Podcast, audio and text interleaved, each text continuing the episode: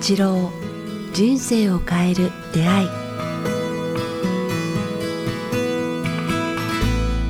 こんにちは早川洋平です。えー北川八郎人生を変える出会い、えー今日は第224回、えー前回前々回に引き続きまして、えーオンライン公開収録、えーのスタイルでお届けしたいと思います。北川先生よろしくお願いします。よろしくお願いします。さあ、えー今日はですね、また質問者の方から質問いただいてるんですが、その前にせっかくですので、ちょっとお便りいただいてるんで、えー先に読ませていただきたいと思います。えー北川先生、早川さん、えーいつも素晴らしい番組をお届けいただきありがとうございます。えー先日のオンライン公開収録に参加させていただきました。あ、第1回の方に参加してくださった方ですね。えー当日はまさか私の質問が取り上げてくださるとも知らず、えー主人とのんびり、えー、2人の話に耳を傾けていましたので質問が読まれた時には2人で目を見合わせ驚いていました。実は質問を読んでいただいたのは初めてではありません、えー3年前に違うペンネームで送ったやや切羽詰まった感のある、えー疑問に、えーお二人から丁寧にお答えいただきました、えその時もでしたが今回も多くの巧妙を得たような気がしています。以前氏名は氏名、えあの名前の氏名ですね。は氏名えー使う命の方ですね。使命は使命というお話があったように思いますが、ここ最近もっと具体的にどう使命に気づき、果たしていけばよいのか考えていました。えー先生から早川さんの言葉から、先生や早川さんの言葉から新しく具体性のある方向が見え、えー主人ともども喜んでいます。え心から感謝しています。えということです、えお便りありがとうございます。さあ、ということで、えー今日またご質問者、え3人目の方からご質問、えーいただきたいと思います、えーよろしくお願いします。お願いします。よろしくお願いします。早速なので、先生にお願いします。はい、えっ、と、こんにちは。こんにちは、いいつもありがとうごいざいます。あの、おかげさまで、すごくあの、その瞑想したり、その光を送るっていうことを割と積極的にやってまして、なんかそうすると自分もこう、なんだろう、癒されてくるっていうか、あの、いろいろ満たされてくるっていうようなことが、本当に実感として、あの、生活の中中に生きてくれてます。はい質問というか、あのあこういう気持ちでもいいのかななんてちょっと思うことがありましてその人生の中ですごいいろんなことがこう起こってくるきた時にはい。なんか自分にとってあんまりにもこの辛すぎるとか、あの怒りが湧きすぎるとかっていう物事とか人とかっていうものがあった時にあの、まあ、だんだん年数が経ってくるとそことちょっと距離を置こうとその人や物事にこう今はちょっと距離を置いて。え事件のことですか、で出来事出から？来事、まあ、その出来事から距離を置く。って人っていう人間人ですね。はい。一人の人。あ、人物ですね、はいそういう雰囲気の成功の人。その人物に対して、あのあの身近なんですけれども 身近な人に対してそのあんまりにもこう自分が気持ちがこのすごく感情があの悲しくなったりとか怒ったりとかなんで？みたいなことがいっぱいあったのでちょっと距離を自分で置くようにして、はいはいでもなんか身近なのにあの距離を置くことで今はなんかあのすごく落ち着いていられるんですけれども落ち着いてる分あの冷めた目で見てるのかなっていう気持ちもどこかあるんですよね。なんかその人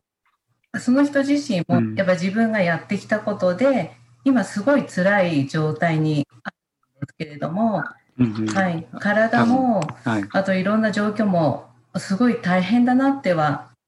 なっていうのは分かるんですけれど、でもなんかもう距離を置こうって決めてからもう何年経ってるので、うん。その分なんか自分が親身になってない優しくないのかなとかすごい冷めているのかなって言ったことがちょっと少し気になってるっていうかもっとこうあの積極的にあの関わっていった方がいいのかなってでもそうするとまた辛くなっちゃうななんて加減をどうしたらいいかななんて思ってます。あのおお釈迦様の言葉の中にこうお釈迦様もよくそういう目に遭ってるんですよね。あの人もそういう人間的、あの方って、あの人ということをあの使ったらいけないんですけども、あの偉大な人も、うん、かなりこう、今、林さんが言われたような事件に出会ったり、同じような目に遭ってるみたいで、じゃあその時どうしたらいいかって同じような質問を受けた時、まあ、まあ、お疲れ様は人を救いたいっていうのは私の命と、あの、この、このその、そのせいの大きな、あの、道だから、ということで人を救わない、救っていくのが自分の道だからっていう時に、そういう人に出会った時、じゃあどうするかって言ったら、それはね、君子、対岸の人、東岸っていうかね、東岸の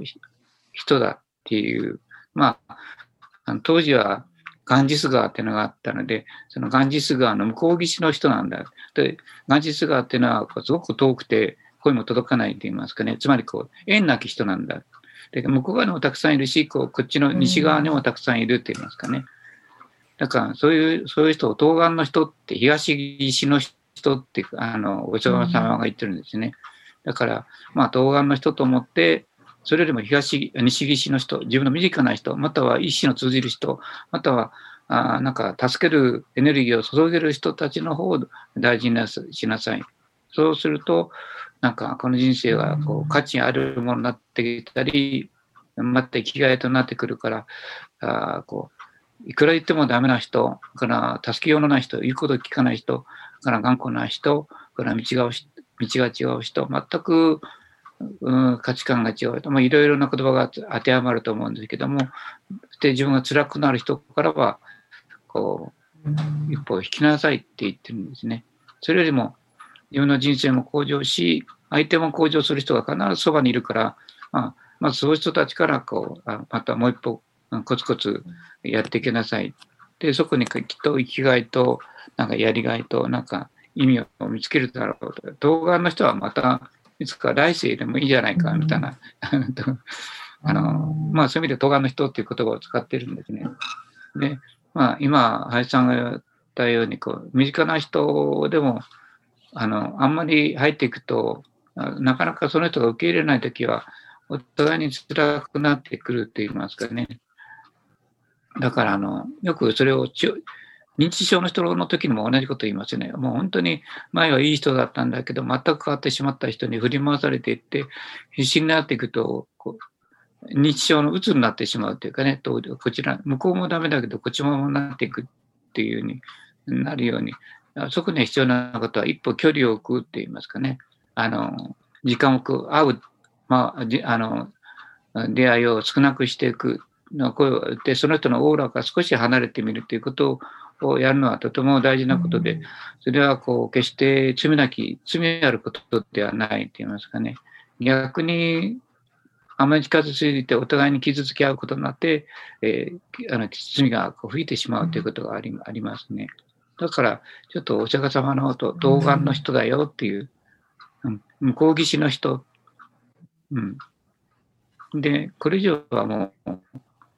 できないというときは、さっき言ったように、我々の武器はこう光を送ることはできるんですね。こう東に祈るということができるんですね。でも実際に物理的に付き合うというのは不可能なんですね。あの東岸の人。精神的にも遠い人ですよ。西岸の人と東岸の東岸の人というのは、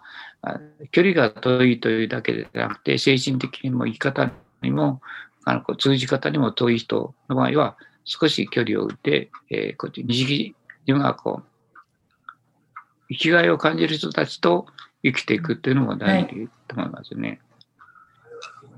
だから、それは決して罪なことではないと思いますね。なぜなら、こう人間とその万能じゃないからですね。あの、お釈迦様でもそれで苦しんでましたもんね。面白いですよ。お釈迦様もね、ちょっとだけ面白い話をすると、お釈迦様も、あの、二つぐらい苦しんだことがあって、お釈迦様が50何歳と60近くの時にね、あの、ぱり今と比べたら、当時は、例えば10年足すようなもんですね。40というのは今の50みたいなもんですよね。50というのは今の60みたいなもんなんですね。こう10年ぐらい昔のが辛いわけですね。いろんな食べ物。あの、それから気候も厳しいからですね。あの、インドの気候が厳しいから。だから、まあ、50代ということは、こう、こっちのとっては50 60代の子はみたいなもんなんですけども、の時にお釈迦様疲れてから、誰かこう、付き人が欲しいって言ったんです。あの偉大なお釈迦様がずっと付き人なしにやってきたんですね。で、ある時、こう、じゃあ、それではお釈迦様の荷物を持っていくうん、なんか人をいつも毎回選んでたらしいんですよ。で、ある時に若い人がついてきたら、お釈迦様がこう左に行こうとしたら、その人がこう、右がいいって言い始めた若い人、いや、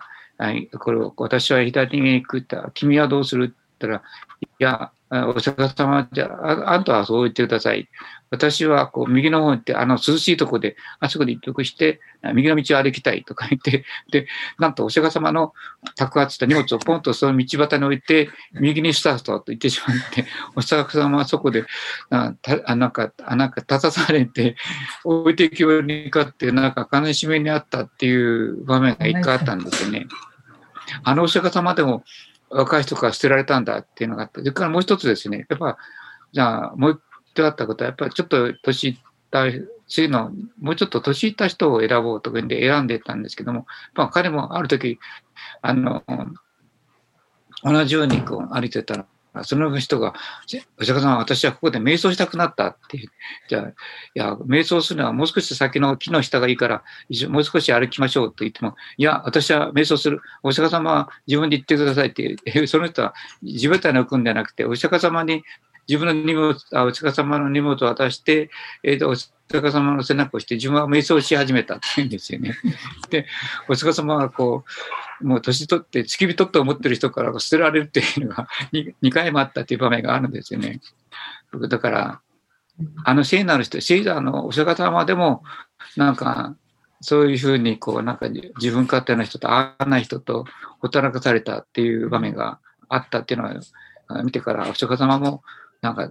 僕も時々馬鹿にされるようなことあるんですよね。あのなんか北あ北側みたいな人間で馬鹿にされるようなことがあるんですけども、あのお釈迦様が悟りを開いた後の50代の後半で、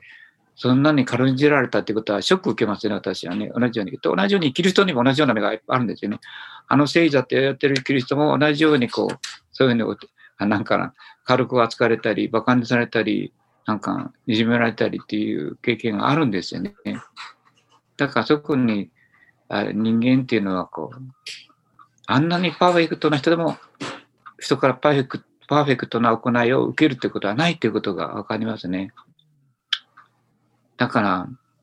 僕はお釈迦様はもう大尊敬されて、もう祭り上げられたと思ってたんですけども、そうではなくて、やっぱそこには人間釈迦、人間キリストというものが、を体験したんだなと思います。だから我々も、それくらいの体験は当然だと思うんですね。辛い。法的、青い的要素に切られたり、こう、変な目で見られたりとか、偏見でこう眺められたりとか、なんか意見が合わないからと言って、なんか捨てられたりとかいう、